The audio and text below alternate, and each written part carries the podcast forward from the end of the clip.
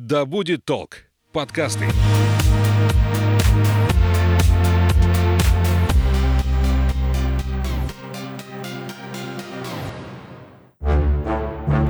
Всем привет, меня зовут Светлана Подберезня, и это подкаст «Ой, страшно». Здесь мы обсуждаем страхи и фобии, которые одолевают человечество в 21 веке. Все истории подлинные, а героем подкаста может оказаться ваш коллега, сосед и даже вы сами. Сегодня поговорим о страхе большого скопления людей. Эта фобия становится все более распространенной. Несмотря на то, что человек – существо социальное, далеко не все из нас чувствуют себя комфортно, например, в метро в час пик, на городском празднике или митинге. Кто-то предпочтет даже посмотреть футбольный матч не на стадионе, а по телевизору. А некоторые и вовсе готовы отказаться от важной покупки, если у кассы в магазине большая очередь. Просто потому, что не хотят контакта с незнакомыми людьми. В каждом случае фобия не дает полноценно жить. Кто-то стремится поскорее выйти из толпы, чтобы отдышаться и попить водички, а на кого-то накатывает паника, которая может довести человека до обморока и даже нервного срыва. О том, чем вызван страх большого скопления людей и как его побороть, поговорим с нашей гостьей, психотерапевтом и тренером по коммуникации Татьяной Притуляк. Здравствуйте. Здравствуйте. Боязнь толпы — это все-таки больше психотравма или обостренный инстинкт самосохранения? Надо смотреть индивидуально. Социальный страх абсолютно социальный, да, тут мы уходим корнями в наше древнее, предревнее прошлое. Ты абсолютно правильно сказала. Человек — существо социальное. Более того, человек — существо стадное. И быть в толпе, по, по сути, наша природа. Это нормально. Но существуют такие вот состояния, когда это становится некомфортно. Возвращаемся в прошлое, совсем вот, да, вот представим, угу. что мы дикие, вот эти дикие-дикие люди. Когда нам страшно находиться перед толпой? когда мы противопоставляем себя, ну, то есть вот один против всех, мы очень начинаем бояться, что нас отвергнут, мы очень начинаем бояться, что нас э, выкинут. Начнет производиться агрессия, какие-то вот агрессивные акты, да. Тогда мы понимаем, что толпа ведь может растерзать если ты ей противопоставлен, если ты что-то не то сказал, если ты что-то не то сделал. Потому что существо, индивида, который не угодил своим соплеменникам, что делает? Две самые страшные вещи. Его либо казнили, либо изгоняли когда из толпы изгоняется, ты, ну, в лучшем случае погибнешь быстро, а в худшем случае тебя съедят по частям. Угу. Ну, то есть ты все свои равно... же. Ну, не, не свои, да, животные. Смотри, какое племя, да, да, или животные. Да, или животные, да. То есть толпа — это такой инструмент. Но опасность. Это опасность, да, толпа — это опасность. И быть отвергнутым этой толпой — это опасность. И в то же время противопоставленным быть толпой, толпе — это опасность. И потом, почему сказала, что надо смотреть индивидуально. Насколько я сталкивалась, люди тоже боятся в толпе разного. Бывали случаи, что человек боится быть осмеянным. Все же видели, встречали, когда мы замечаем в толпе кого-то странного. Угу. Ну, человека с отклонениями, который не опасен для общества, но он ведет себя как-то странно. Вспомните свою реакцию, вспомните реакцию окружающих как люди страшно себя ведут на самом деле по отношению к этому человеку. Там очень много оскорблений, смеха, вот такого вот поведения. И некоторые люди боятся, что с ними что-то случится, и они как-то не так себя поведут, и над ними будут смеяться. Ну, допустим, у них случится какой-то приступ, чего-то, да, и они опозорятся, грубо говоря, и они боятся того, что над ними будут смеяться. Это один вариант. Кто-то боится вот как раз опасности того, что им стыдно, что с ними что-то случится. Ну, допустим, приступ паники, я не смогу сориентироваться, а мне никто не поможет. Только засмеют еще. Да, и только засмеют. Или наоборот, все же видели, как реагируют на улицу, допустим, на пьяных. Угу. А если это не пьяный, а если человеку плохо? А в нашем вот современном обществе все меньше помощи, все меньше поддержки, все больше такого отвращения, да? И человек начинает бояться того, что к нему отнесутся так же, если, не дай бог, с ним что-то случится в толпе, если у него случится вот такой вот приступ. И поэтому он предпочитает туда не ходить, не оказывается в этом обществе, в этом сообществе, начинает избегать. А как только начинает избегать, страх начинает закрепляться. Потому что у страха есть такой механизм. Мы получаем удовольствие от того, что избежали опасности. И в этот момент организм выкидывает эндорфины. Эндорфины закрепили эту штуку. Ты сделал правильно, мы спаслись Мгм. от, от толпы, да. Мы спаслись от метро, оно было опасное. Кайф получили, и потом в следующий раз начинаем туда спускаться. А, так, а давай опять сбежим. Мы просто убежим, а нам организм даст еще эндорфинчиков. Мы еще раз убежали. И вот он уже. Страх вовсю развернулся, и человек делает то, о чем ты говорила. Ограничивает, сужает возможности своей жизни. Он уже не может выйти за рамки своего страха. По сути, это формирование всех фобий. Сегодня предлагаю обсудить историю Татьяны. Ей 42 года, и она панически боится Мгм. толпы. В детстве ее семья жила в деревне, и как-то родственники пригласили родителей погостить у них на День города. Вечером всей компанией они поехали в парк смотреть салют. Ну и пока ждали, дети бегали, вокруг играли. И вдруг она поняла, что потеряла родителей из виду. Мгм. Помнит, как ее охватила паника. На улице уже стемнело, вокруг незнакомые люди. Она испугалась, что ее просто затопчут в толпе. И с тех пор все городские праздники, которые сопровождаются народными гуляниями, она старается избегать. Летом заранее уезжает на дачу, а зимой просто не выходит из дома. Можно ли помочь человеку с этим справиться? А, Ну, вот э, то, о чем ты рассказала, это вот такой вот классический случай, да, формирования страха. Здесь все очень логично. Логично для тела, логично для мозга. У меня была страшная ситуация, в которой я чуть не потерялась, а потерять родителей в детстве это ну, равно умереть практически, да, ребенок не выживет без родителей. И поэтому организм запомнил, эта ситуация опасная ее надо избегать. И с точки зрения этого конкретного индивида, этого организма, это вполне разумное, логичное поведение. Человека это, конечно, ограничивает. Здесь возникает вопрос, ей что больше нравится делать? Ходить на парады или ее вполне устраивает отдых на даче, когда все там празднуют 9 мая, да, или День города? Если человека это настолько беспокоит, вот прям ограничивает жизнь, можно пойти в терапию и проработать методами психотерапии вот эту травму, проработать этот страх, вывести его из тела, вывести все чувства, которые а, там бушевали, да, ослабить, разрядить, ну, тогда, может быть, человек будет спокойнее относиться к скоплению людей, будет там более взросло, адекватно себя вести, опираясь на себя, уже на новый опыт, скажем так. Вот.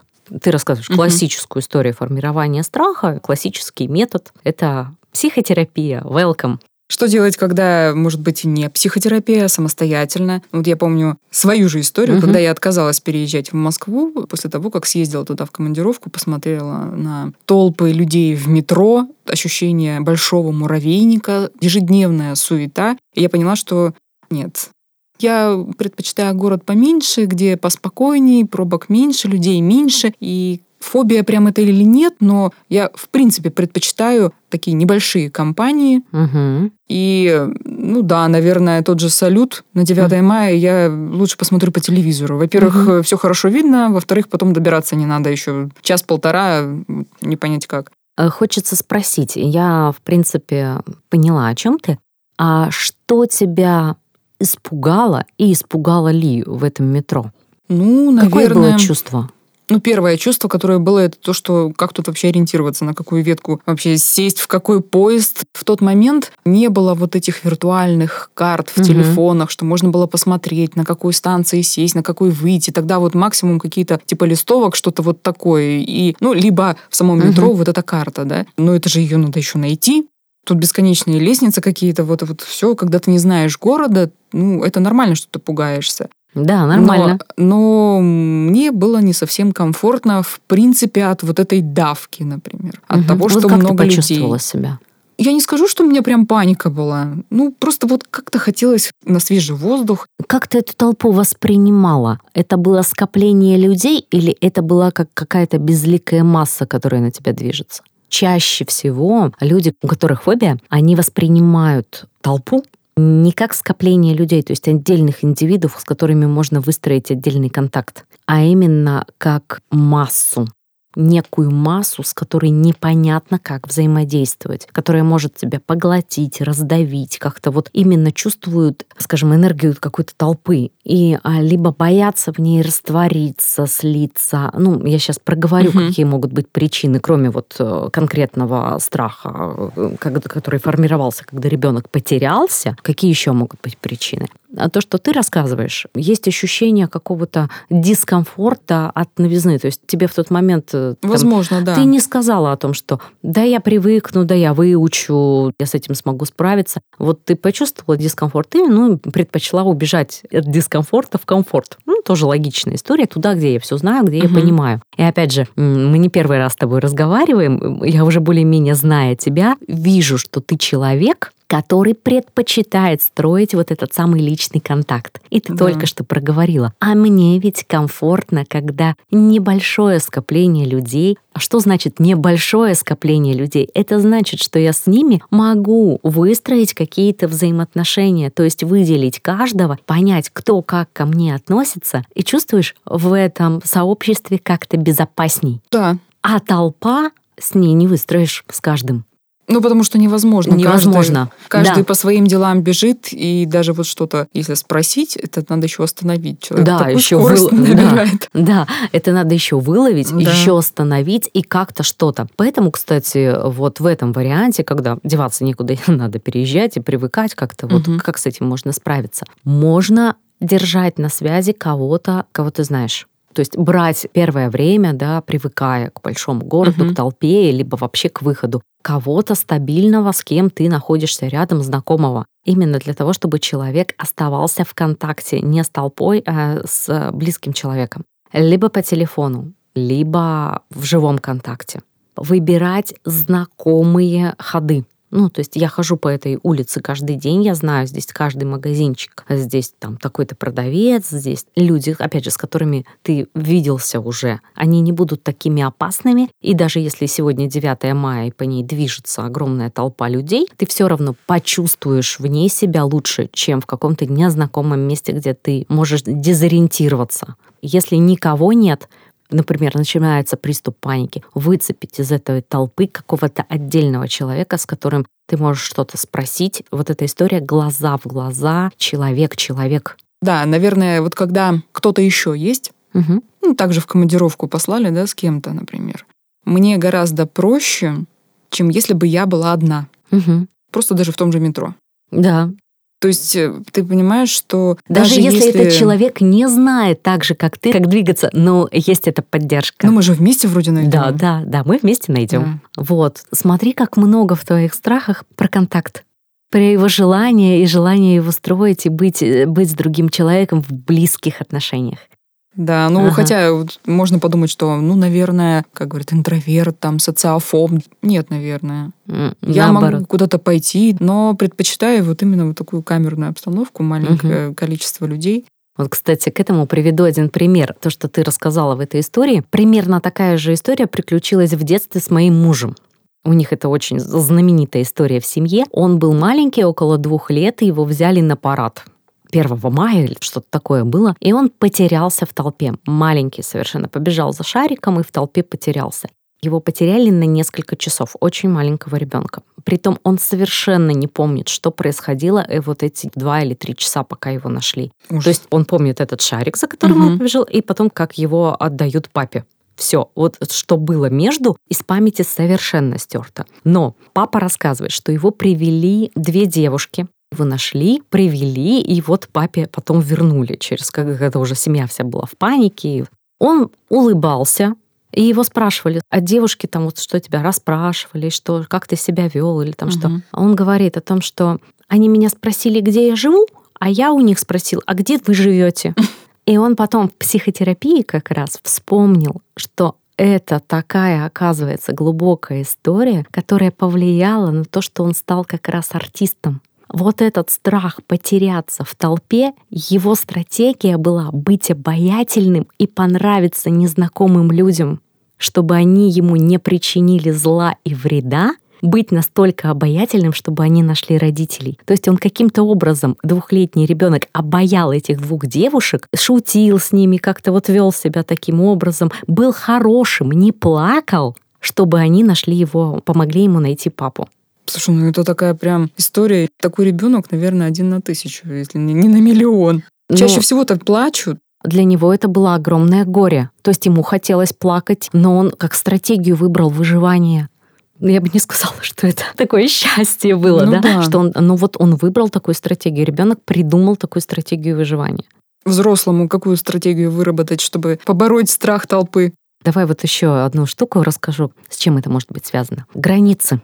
Границы тела человека, и не только тела, а вообще психологические границы. Это такая глубокая тема, я бы сказала, что сейчас модная, прям, да, в Инстаграме очень много об этом психологи пишут, что у нашего общества на самом деле все очень плохо с границами, особенно в постсоветский период, да. Они формируются с самого детства ребенка. Это когда сначала он ощущает свое тело как свое тело, угу. потом у него появляется что-то свое, мое, мои вещи, мои игрушки, и формируется некое я. Потом у него появляется свое пространство. И взрослые относятся к этому с уважением. Потом у него появляются психологические границы. Как я хочу, как я хочу жить, как я хочу делать выбор. Хочу учить там английский или немецкий. В нашем детстве было. Ну, какие-то выборы. Хочу ходить на те кружки или на эти. И это тоже уважается. Потом я выбираю профессию, партнера, там еще что-то позволяю как с собой обращаться, а как не позволяю обращаться. Выстраиваются вот эти границы. Но случается история, когда взрослые с детскими границами обращаются очень плохо. Наверняка слышали такие истории. Здесь ничего твоего нет. Угу. Заработаешь, сам себе купишь. В моем доме должны быть двери открыты, нам скрывать друг от друга нечего. Угу. Поделись игрушкой, она не твоя, там будешь жадиной то есть не мое, а твое, да. Что там тебе скрывать, что там в ванной заперся? Чувствуешь, да? Тут Нарушение вот прям личного пространства. Личного, личного пространства, мое, я, принадлежит мне, а, читать дневники дочери, угу. рыться в личных вещах, проверяя что-то. Все вот про такое вот нарушение. Принимать решение за ребенка. Ты будешь работать не этим, а этим. Иди учись на то, а не на то. Кого ты там выбрала, он вообще тебе не подходит. Даже в вплоть до «ты неправильно себя повела, зачем ты сейчас так сказала, надо было не так, слушай меня, как я говорю, живи, как я тебе говорю», это все нарушение личных границ. И что тогда будет?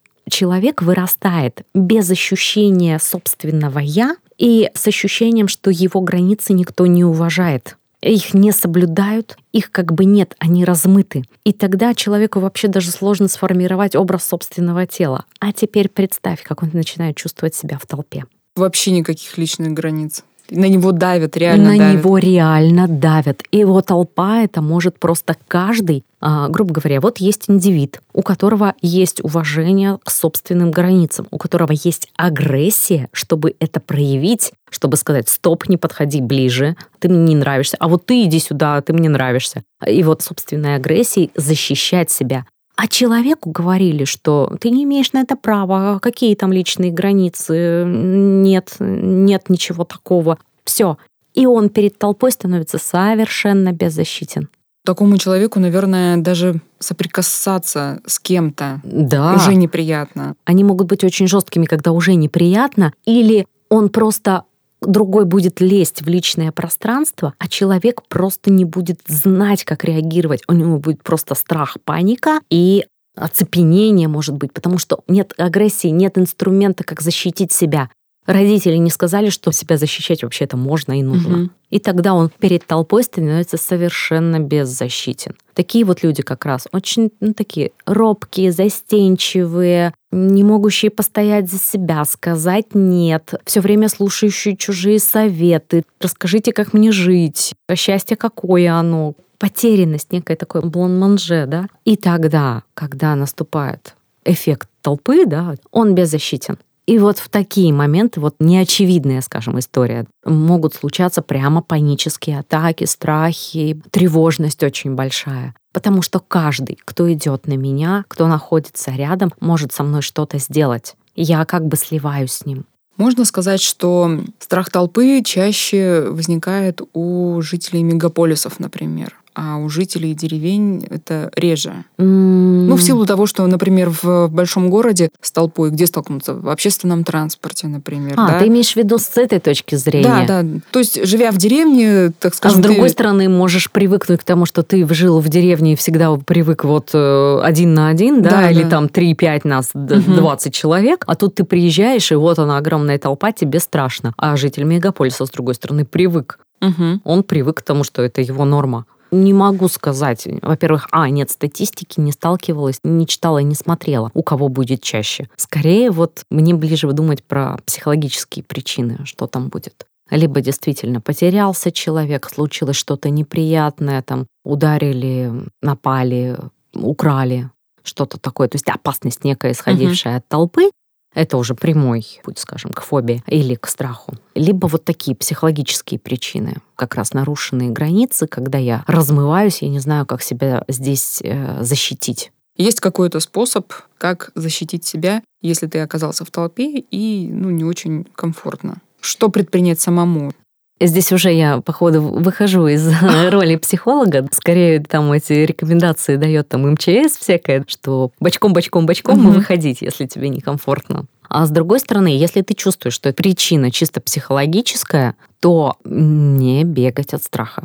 Бегай от страха, мы его закрепляем. Вот э, я хочу, чтобы наши слушатели это запомнили. Если ты понимаешь, что это связано с какой-то твоей историей, либо иди прорабатывай на терапию. Не хочешь прорабатывать, ну хотя бы сам тогда не бегай, потому что страху, у страха есть свойство расти. Он может ну, запереть тебя, грубо говоря, вообще дома.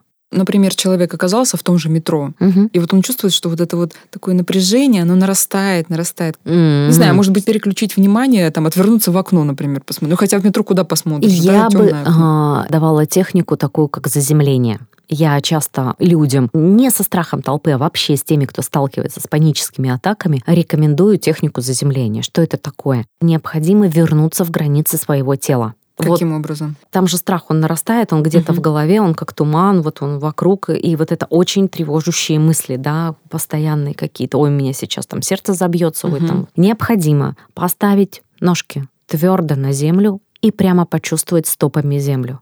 Мать сырая земля нас всегда, нас всегда подпитывает. Это вот это ощущение почувствовать кожей одежду, как ты попой сидишь на чем-то, либо стоишь ногами. И в этот момент начать чувствовать, как ты дышишь. Дыхание — самый возвращающий нас, заземляющий процесс. Потому что человек встревоженный, он дышит активно, очень э, поверхностно, Мгм. часто. Необходимо сосредоточиться на вдохе-выдохе и выдыхать дольше, чем ты вдыхаешь. Я рекомендую, у меня есть такое упражнение, называется техника шарик. Давай попробуем. Вот представь, у тебя от центра груди до горла внутри находится такая красивая прозрачная трубочка. И внизу у нее располагается как шарик для пинг-понга. Мгм. Это вот такая аэротруба, он там располагается совершенно свободно, спокойно. И мы теперь на вдохе поднимаем ее наверх до горла, а на выдохе опускаем обратно вниз до груди. И так несколько раз вверх и вниз. А теперь нужно сделать, чтобы он просто опускался чуть медленнее, чем он поднимается наверх. Поехали наверх, допустим, на три счета, а теперь чуть медленнее вниз. И вот у нас ножки стоят на земле, мы чувствуем позвоночник, попу, одежду, там что как давит, и думаем только о дыхании. Если к этому моменту еще добавить зрение или слух, допустим, как перезагрузить, мы слушаем все звуки вокруг одновременно. Вот сейчас попробуй слушать не только меня, мой голос сосредоточенный, там свои мысли, да, а слушать все-все-все. Я называю это слушать тишину. Мы на самом деле слушаем тишину и пронизывающие тишину звуки. А они все там что-то стукнуло, что-то брякнуло, я говорю там еще Мгм. что-то. Все, наши каналы перегружены. А теперь попробуй, когда ты чувствуешь, смотришь, думаешь о дыхании, подумать о чем-то. У тебя Ну, просто не получится. Нет. Не получится. Таким образом мы можем себя успокоить. То есть главное все равно переключить свое внимание и каким-то образом забыть о той ситуации, в которой ты не находишься. просто забыть. Вот смотри, забыть это называется, это вытеснить. Это Мгм. вот я вытесняю, нет ничего, это я себя не слышу. А здесь наоборот, я принимаю то, что мне страшно. Я в контакте с собой. но я остаюсь в теле. Я не улетаю в мысли, а я остаюсь в теле. Я здесь и сейчас, и я смотрю на конкретные предметы. То есть надо телу дать понять, смотри, ничего страшного не происходит. В данный конкретный момент это только фильм ужасов у тебя в мозгу, а ничего страшного на самом деле нет. Надо пробовать. Да, спасибо. Спасибо большое. Напомню, о страхе толпы мы говорили с психотерапевтом и тренером по коммуникации Татьяной Притуляк. И по традиции в конце выпуска подведем итоги. Итак, для начала решите, действительно ли вы намерены избавиться от своей фобии. Или вас вполне устраивает, что все массовые гуляния и городские праздники проходят где-то в стороне от вас, а час пик это вообще не ваше время. Следующий шаг – определите причину своего дискомфорта. Что именно повлияло на возникновение у вас страха ну а если все-таки оказались в толпе, заземляйтесь, как советует Татьяна. Удачи в преодолении своих фобий и услышимся в следующих выпусках. Пока!